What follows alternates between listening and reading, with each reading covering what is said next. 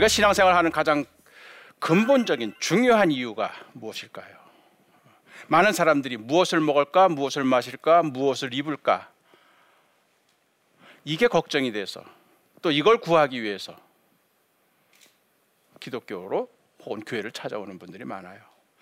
물론 예수님께서는 그분들에게 먹여 주셨죠. 또 입혀 주셨죠. 또 그들을 치유해 주셨죠. 그러나 그게 끝은 아니었습니다. 제자들에게는 다른 말씀을 하세요. 예수님을 따르는 제자들에게는 많은 사람들이 무엇을 먹을까, 무엇을 마실까, 무엇을 입을까 염려하고 그것을 구하는데 너희들은 그러지 말아라. 너희들은 그러지 말아라. 바로 이 순간 나를 향하신 하나님의 뜻이 뭘까? 저는 목사입니다. 지금 이 자리에 제가 온 이유는 3.1운동 때 너의 심랑의 선배들이 100년 전에 어떤 일을 했는지를 네가 먼저 알았으니 그것을 후배들에게 알려주어라. 이것이 제가 깨달은 하나님의 뜻입니다. 여러분도 마찬가지죠. 우리는 하나님의 뜻을 이루기 위하여 이 자리에 함께 와 있는 거예요. 그러니까 100년 전에 우리 신앙의 선배들은 늘 기도하면서 성경을 묵상하면서 하나님의 때와 하나님의 의가 무엇인지 하나님의 뜻이 무엇인지를 그렇게 해서 때가 이름에 이거는 정치인들이 정한 때가 아닙니다. 하나님이 정하신 때. 이제 되찾을 때가 이르렀다. 하나님의 음성을 들었잖아요. 신석구 목사님이. 이제 때가 되었다는 얘기예요. 지금 어느 때인가? 지금은 죽을 때다. 그래서 이승원 장로님이 지금은 죽는 때다. 그래서 기독교 신앙의 선배들은 늘 나를 향하신 하나님의 뜻이 무엇인지를 깨닫기 위해서 그 때를 분간하기 위해서 살았던 거죠. 그것이 민족 대표 16분만이 아닙니다. 그분들의 설교를 듣고 그분들과 함께 신앙 생활하는 한국 교인들이 거기에 같이 동참을 하는 겁니다. 그래서 그 목사님의 그 교인인 것처럼 그런 목사님들의 지도를 받았던 한국 교인들은 이제 민족 대표로 서명을 하고 감옥에 가서 우리를 대신해서 감옥에 갇혀서 옥고를 치르는 우리 목사님, 우리 장로님, 우리 집사님, 우리 전도사님 이분들이 우리 가슴에 심어놓은 민족 구원의 이 불꽃을 계속 태우는 거예요. 그래서 일본 총독부는 민족 대표만 감옥에 가둬 놓으면은 이제는 상황 끝. 웬걸 기독교인들이 기독교 학교 학생들이 또 일반 시민들이 나라 독립에 참여. 너희는 세상의 빛과 소금이라. 빛은요 누가 처음 붙이느냐 이게 중요한 겁니다. 누군가가 붙여 놓으면 그 다음에 그게 계속 타오르면서 엄청난 요원의 불꽃으로 쫙 나가는 거예요. 그 첫 번째 불을 꽂힌 사람은 고난받고 박해받고 투옥당하고 찔림을 당하고 죽임을 당하는 거예요. 그 사람 바로 죽는 사람이에요. 미랄 하나가 땅에 떨어져 죽을 때 30배, 60배, 100배로. 그렇게 해서 3월 1일 빠고다 공원에서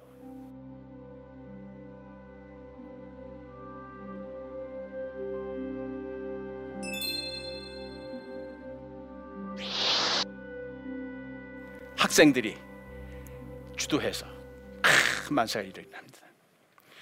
사실 민족 대표자들은 이 이거 폭동 시기가 되면은 일본 경찰이 무자비하게 학생들을 사륙할까봐 그래서 태화관에서 그래서 실내에서 독립선언식을 하고 이걸로 우리의 역할은 끝났다. 아, 그리고서 이제 경무청으로 압송이 됩니다. 그런데 이 탁골공원에 모여 있던 수많은 시민 학생들이 이제 독립선언식을 거기서 누군가 해야 될 터인데 아무도 나타나질 않으니까 우왕장을 하고 있었어요. 그때 저 해주에서 올라오신 정재용 선생님이라는 분이 계시는데 이분이 해주에 있는 의창학교 교사였다가 서울에서 물론 유학을 하신 분입니다. 이분도 미리 사전에 독립선언서를 입수하신 분이에요. 그렇게 해서 오후 2시가 되면 이제 독립선언식을 하기로 되어 있는데 그냥 막 사람들이 우왕좌왕 우왕좌왕 하가지고 뭐 수천 명이 모여가지고 이거 누구가 해야 되는데 누구가 해야 되는데 그랬을 때 누구도 선뜻 그 팔각정이 있죠 올라가는 사람이 없는 거예요 민족 대표자들은 이미 지금 체포돼서 가고 있고 학생 대표자들은 3월 5일 2차 시위를 하기 때문에 그 학생 대표 뭐 김원벽 그다음에 강기덕 한위건 이런 대학생 대표들은 지금 피신해 있었어요. 왜? 그들이 체포되면 3월 5일 시위를 못 하기 때문에. 그러니까 그 시위 현장에 있는 건 중고등학생들과 일반 시민들 뿐인 거예요. 우왕좌왕하고 있었을 때 정재홍 선생의 가슴에 울컥하면서 저 죽는 자리에 누가 올라갈 건가? 그래서 그분이 올라가서 두루마기 속에 있었던 독립선언을 꺼내 읽고 그걸 거기서 낭독을 한 겁니다.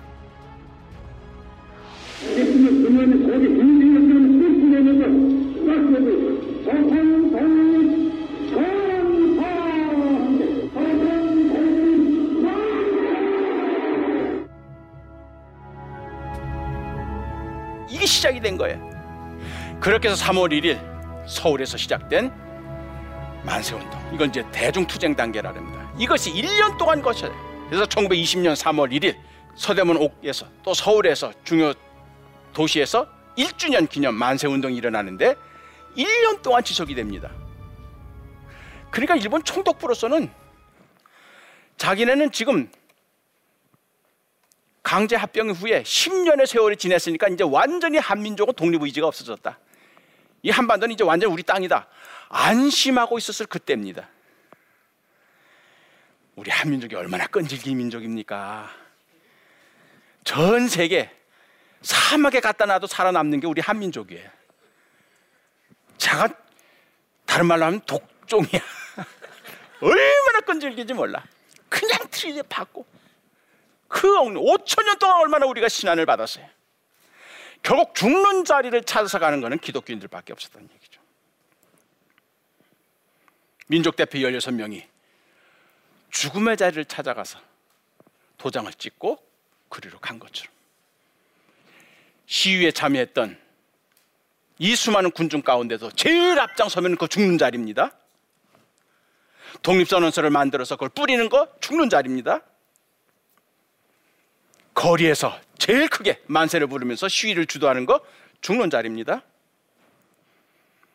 그 자리에 기독교인들이 자리를 잡았던 거죠. 그러기 때문에 일본 총독부에서는 야 이게 10년 동안 잠잠한 게 그냥 잠잠한 게 아니었구나. 이제는 저 조선 백성을 우리가 통치하기 위해서는 방법을 바꿔야 돼. 그래서 바꿔가지고 겉으로는 문화 정책이라 해서 좀 유화하게 하지만 속으로는 은밀하게 우리 민족의 정서, 우리 민족의 문화, 우리 민족의 글, 언어, 역사 이런 걸 다 회파하고 일본식으로 다 바꿔버리는 그런 가운데 36년을 버텨서 우리가 살아남은 겁니다. 그렇게 해서 3월 1일부터 시작해서 1년 동안 거치는 이 대중투쟁 단계에서 전국에서 저 북쪽 해령에서부터 저 남쪽 제주도까지 만세가 일어나지 않은 곳이 없어요. 그래서 여러분이 보는 저 왼쪽 사진은 그때 당시에 우리나라에 들었던 선교사님들이 거점을 세우고 교회를 세우고 병원을 세우고 학교를 세웠던 그 지도입니다. 오른쪽은 만세 운동이 일어난 곳만 표시한대요. 저 두 지도가 다 선교사님들이 제작을 한 거예요. 기독교 복음이 들어가서 교회 세우고 학교 세우고 병원 세운 그 지도와 3.1운동 때 만세가 일어났던 지역에 표시를 한 걸 보니까 딱 비교하니까 어때요 여러분? 어 일치해요 일치하는 거예요 결론적으로 뭐예요? 교회가 들어간 곳에서는 뭐가 일어났다? 만세가 일어났다 결국 민족 거대한 이 저항운동, 3.1운동이 일어날 때 기독교를 빼놓으면 말이 된다, 안 된다? 안 된다. 그게 우리 민족의 역사에 기독교가 공헌한 겁니다. 그러니까 여기에는요, 이 과정에서는 민족 대표로 참여했던 목사님들과 장로님들처럼 유명한 분들은 아니에요. 다 평신도들. 이름 없이. 주일날만 되면 성경 찬송 가지고 예배당. 그리고 때에 맞춰서 기도하고 성경 읽고. 그러면서 결국 목사님 설교 들으면서 예수 믿으면 나라 사랑해야 된다. 기독교인이면 민족을 구원해야 된다. 이런 교육을 받아왔기 때문에 이제는 서울에서 시작된 그 만세 운동이 이제는 저 시골까지 사실 3.1 운동이 일어났을 때 불과 한 달 만에 전국으로 퍼지거든요. 3월 1일 똑같은 날 서울만 일어난 게 아니에요. 평양에서도 똑같, 원산에서도 같은 날, 선천에서도 같은 날, 의주에서도 같은 날, 똑같은 날 동시에 이게 왜 가능했을까? 깜짝 놀란 거예요. 독립선언서가 2월 27일 날 인쇄되거든요. 그래 2월 28일에 이제 쫙 뿌려집니다. 그러니까 불과 하루 사이에 독립선언서가 어떻게 그렇게 빨리 전달될 수 있을까? 여기에 교회 조직이 동원된 겁니다. 그러니까 30년 동안 전국 방방곡곡에 교회가 안 들어간 곳이 없을 정도로. 그러다 보니까 이제는 장로교는 총회, 노회, 시찰회, 당회, 감리교는 연회, 지방회, 구역회 이게 쫙 퍼져 있는 거예요. 거미줄처럼. 그렇게 해서 서울에서 만세 운동이 일어나니까 이 조직을 통해서 쫙 퍼져나가는 거예요. 여기에 또 각 지역에 있는 기독교 학교 학생들이 그 독립선선을 나르고 그러니까 총독부에서 허가 찔린 거죠. 이 사람들이 고분고분 기도만 하고 찬송만 부르고 교회만 다니는 줄 알았는데 알고 봤더니 은밀하게 몸속에 독립선언서를 숨기고 특히 그때 전도부인들 요즘 말하는 여자 전도사입니다. 이분들이 독립선언서를 나르는 작군요. 왜냐하면 이분들이 치마적으로 입고 있기 때문에 그 몸속에 독립선언서를 두르고 그리고 치마적으로 입고 그러니까 여자는 검색을 잘 안 하니까 그러니까 마을마다 다니면서 뿌려주는 거예요. 결국 동시다발적으로 전국에 만세운동이 일어날 수 있었던 가장 중요한 이유는 교회 조직이 있었기 때문이라. 그리고 만세운동에 적극적으로 참여하는 그러한 시위자들은 평화 시위. 기독교 정신이 바로 평화거든요. 오른손으로 맞으면 왼편을 돌려대라. 절대로 칼로 흥하는 자 칼로 망한다. 원수를 사랑하라. 철저하게. 그게 이제 잘 보여지는 게 독립단 총구문이에요. 저 해주 지역에 독립 운동 유인물이 많이 뿌려지는데 그때 이제 독립단 통고문이라는 이름으로 유인물이 뿌려져요. 그게 이제 상해 임시정부까지 전달이 돼서 김병조 목사님이 쓰신 한국 독립운동 사략이라는 책에 1919년에 상해 임시정부가 낸 책입니다. 거기에 실려 있었던 거예요. 한번 우리 같이 읽어볼까요? 시작. 아, 존귀한 독립단 제군이여. 어떤 일이든지 일본인을 모욕하지 말, 돌을 던지지도 말며 주먹으로 치지도 말라. 이는 야만인이 하는 바니 독립의 주의를 손상할 뿐인즉 행여 주의할지라. 이게 기독교 정신이에요. 일본은 야만인이야. 그렇게 해가지고 때리고 찌르고 사륙을 하지만 우리까지 그러면 안 된다. 아, 우리까지 그러면 안 된다. 다음 시작. 신도는 매일 세 번 기도하되 일요일은 금식하며 매일 성경을 읽되 월요일은 이사야 10장, 화요일은 예레미야 12장, 수요일은 신명기 28장, 목요일은 야고보 5장, 금요일은 이사야 59장, 토요일은 8장을 돌아가며 읽을 것이니라. 그러니까 여러분 다 무기를 들고 나오시오 이게 아니야. 기독교인들이 할 일이 있다. 그래서 월요일부터 토요일까지 성경을 돌려가면서 읽고 주일날에는 금식하고 예배당 가고. 근데 읽는 성경 구절이 뭐냐? 초반부에 읽는 이사야 예레미야는 왜 나라가 망했는가? 망국 시기에 이사야 예레미야를 통해서 너희들이 왜 망했는가 우상을 숭배하고 하나님의 뜻을 거스르고 그것이 바벨론에게 망한 이유다. 그거예요. 그 다음에 후반부에 읽는 말씀은 뭐냐? 회복하시는 말씀이에요 너희가 회개하면 다시 예루살렘이 회복될 것이다. 다시 나라가 되찾을 것이다. 이 말씀을 읽으면서 성경에서 희망을 얻으란 얘기예요. 저는 이 자를 읽으면서 기독교인들이 독립을 하는 방법이 달랐다. 막 천도교인들은 무기를 든 사람들이 많았어요. 그러나 기독교인들은 성경책과 기도로 독립운동을 했던 거죠. 그러나 평화 시위에 대해서 이제 일본은 잔인한 방법으로 탄압을 하기 시작합니다. 왜? 시위가 금방 끝날 줄 알았는데 이게 초기 5월 달까지는요 극렬하게 전국에서 일어나거든요. 그러다 보니까 이거는 평화적인 것이 아니다.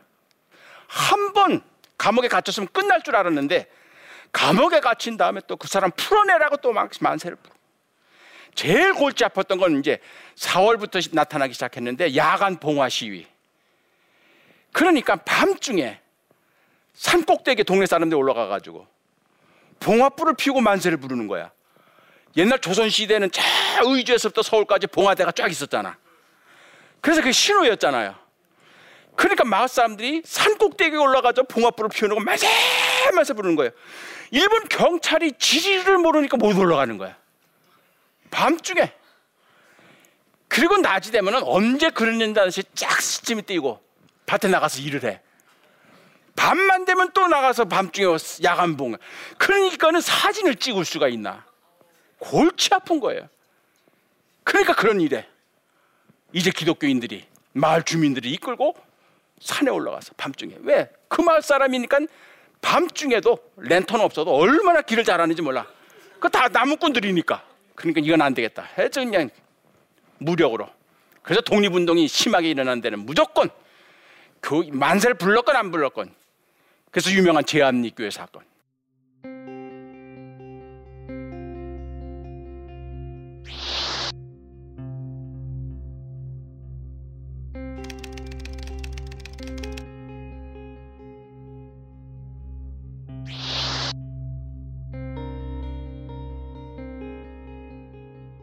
그 기독교인들만 아니라 천도교인들까지 한꺼번에 예배당에 가다 놓고 석유불을 뿌리고. 그래서 예배당 안에서 19명 예배당 밖에서 4명 23명을 다 죽입니다 그 숫자를 이미 헤아릴 수가 없을 정도입니다.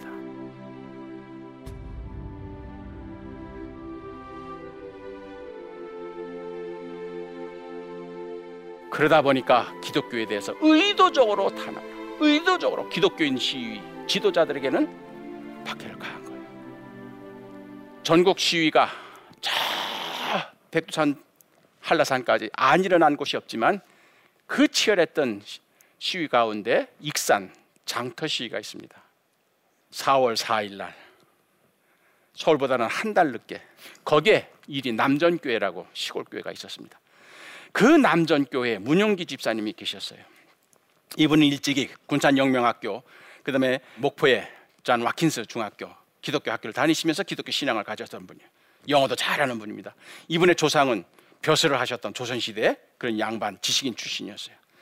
이분이 이제 군산에서 독립선언서를 입수를 하고 그리고 자기 마을에 돌아온 겁니다. 그러면서 자기 마을에서 그 교회에서 운영하던 도남학교라고 그 학교의 교감으로 계셨어요. 그러면서 자기 제자들과 교인들을 동원해서 우리가 잠잠할 때냐? 뭔가 해야 되지 않겠느냐? 그래서 4월 4일 소위 말하면 일이 장날입니다. 구시장. 그래서 솜리 장터에 엄청나게 많이 몰려요. 거기에 우리가 기독교인들이 앞장서자. 그날 문용기 집사님을 비롯해서 어, 이 남전교회 교인들이 결사대회가 하얀 두루마기 입고 깃발을 들고 교회에서부터 시장까지 행진을 했습니다 이건 뭐예요? 우리는 오늘 독립선언을 한다. 오늘 우리는 죽으러 간다. 이걸 상징적으로 보여준 겁니다. 그렇게 해서 일이 솜리 장터에 들어가 가지고 그때 장터에 얼마나 많은 사람들이 모여요. 그러다 보니까 이 사람들이 독립운동을 만세를 부르면서 어디로 가느냐? 대교 농장이라고 제일 큰 일본인 농장이 있었어요. 거기에서 이제 쌀을 다 그 창고에 들였다가 가져. 그러니까 그 대교 농장이 공격 목표야. 그래서 대교 농장으로 막 몰려가지고 만세를 부르면서. 그랬더니 이미 일본에는 그 일본 도시기 때 익산이 일본 도시기 때문에 3.1운동이 일어나자마자 헌병대를 측광하고 또 자경대를 조직을 해가지고 다 무기로 무장을 하고 그리고서는 기다리고 있었던 거예요. 대교 농장 터 위에서 거리를 말려 몰려드니까 발포를 하는 거예요. 그러니까 군중들이 확 흩어져요. 흩어지는 군중들을 문용기 집사가 다시 모아가지고 그래서 시장에 나가면서 만세를 부릅니다. 그랬더니 이 총검 총검으로 칼을 꽂은 총으로 이 자경단원이 문용기 열사의 오른팔을 탁 칩니다. 그랬더니 그 잡고 있었던 태극기를 왼손으로 들고 만세를 불어요. 그때 또 왼손을 탁 쳐요. 또 떨어졌어요. 그랬더니 두 팔을 다 칼이 찔린 상태에서 깡충깡충 뛰면서 만세를 부른 겁니다. 결국은 팔 다리까지. 결국 문영기 열사는 4월 4일 솜리 장터 시위 현장 한복판에서 순국을 하신 거죠.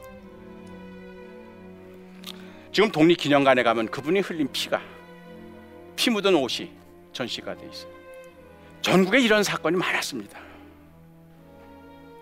이런 분들의 흘린 피 피했다.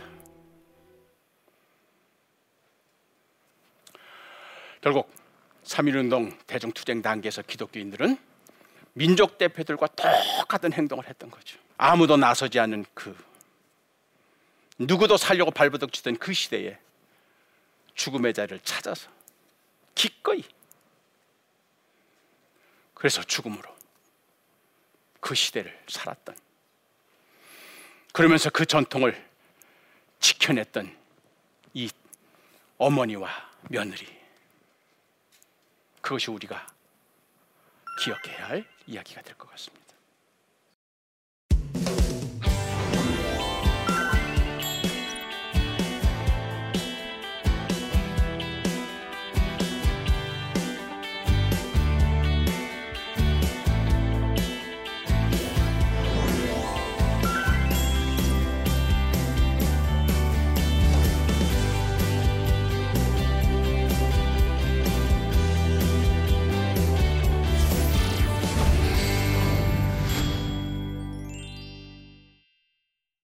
예, 오늘도 제 강의를 들으면서 어, 질문을 하신 분이 계시네요. 어떤 질문인지 한번 살펴보겠습니다.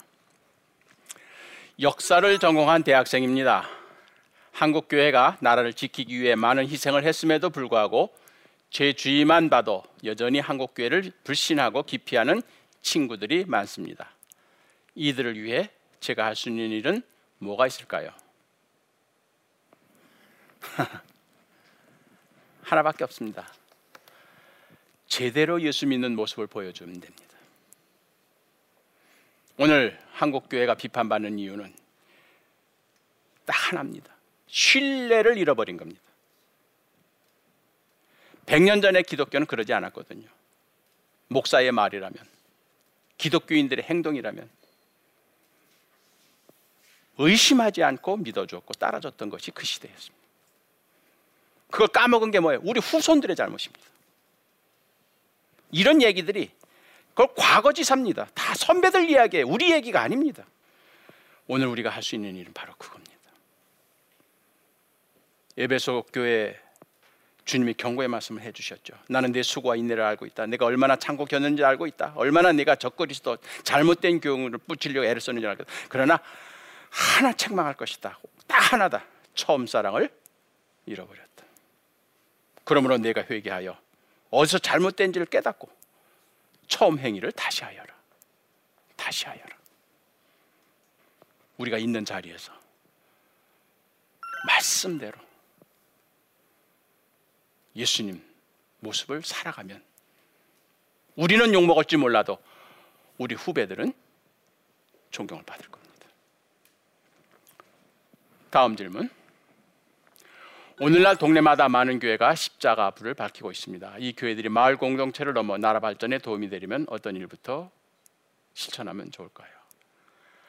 뭐 아까 질문이랑 거의 맥이 같은 내용입니다만은 예수님도 말씀하셨죠. 산 위에 있는 등불이 숨기지 못한다. 왜 선교사님들이 오셔서 동네 언덕 위에 산 위에다 교회를 지었는가? 첫 번째는 땅값이 싸서 그런 것도 있지만 그보다는 교회는 산 위에 있는 등불이다. 그걸 보고 너의 착한 행실을 보고 믿지 않는 사람들이 박수를 쳐라. 딱 하나입니다. 착한 일 해야 됩니다. 교인들이 보기에 착한 일 아닙니다. 믿지 않는 사람들이 보기에 착한 일. 그게 신뢰를 회복하고 잃어버린 지도력을 되찾는 길이죠. 자, 오늘도 여러분 함께 해주셔서 감사합니다. 어쨌든 3.1운동 정신, 희생 정신, 죽음을 향한 아낌없는 자기 희생, 그것이 오늘 우리에게 던져주는 엄중한 질문인 것 같습니다. 자, 감사합니다.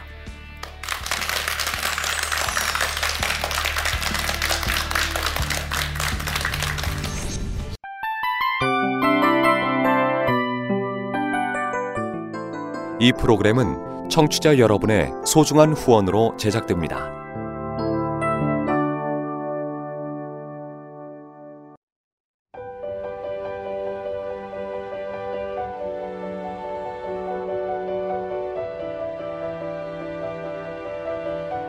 세상에는 수많은 교회들이 있지만 더 깊이 있는 말씀 강해를 찾기 위해 크기로만 교회를 선정하지 않습니다. 보다 좋은 영적 콘텐츠를 더 많이 나누기 위해 방송비를 받지 않습니다. 1년 365일 복음만 전하고 싶어서 우리는 광고를 하지 않습니다. 온누리의 복음을 땅끝까지 CGN TV와 함께 땅끝 성교사가 되주세요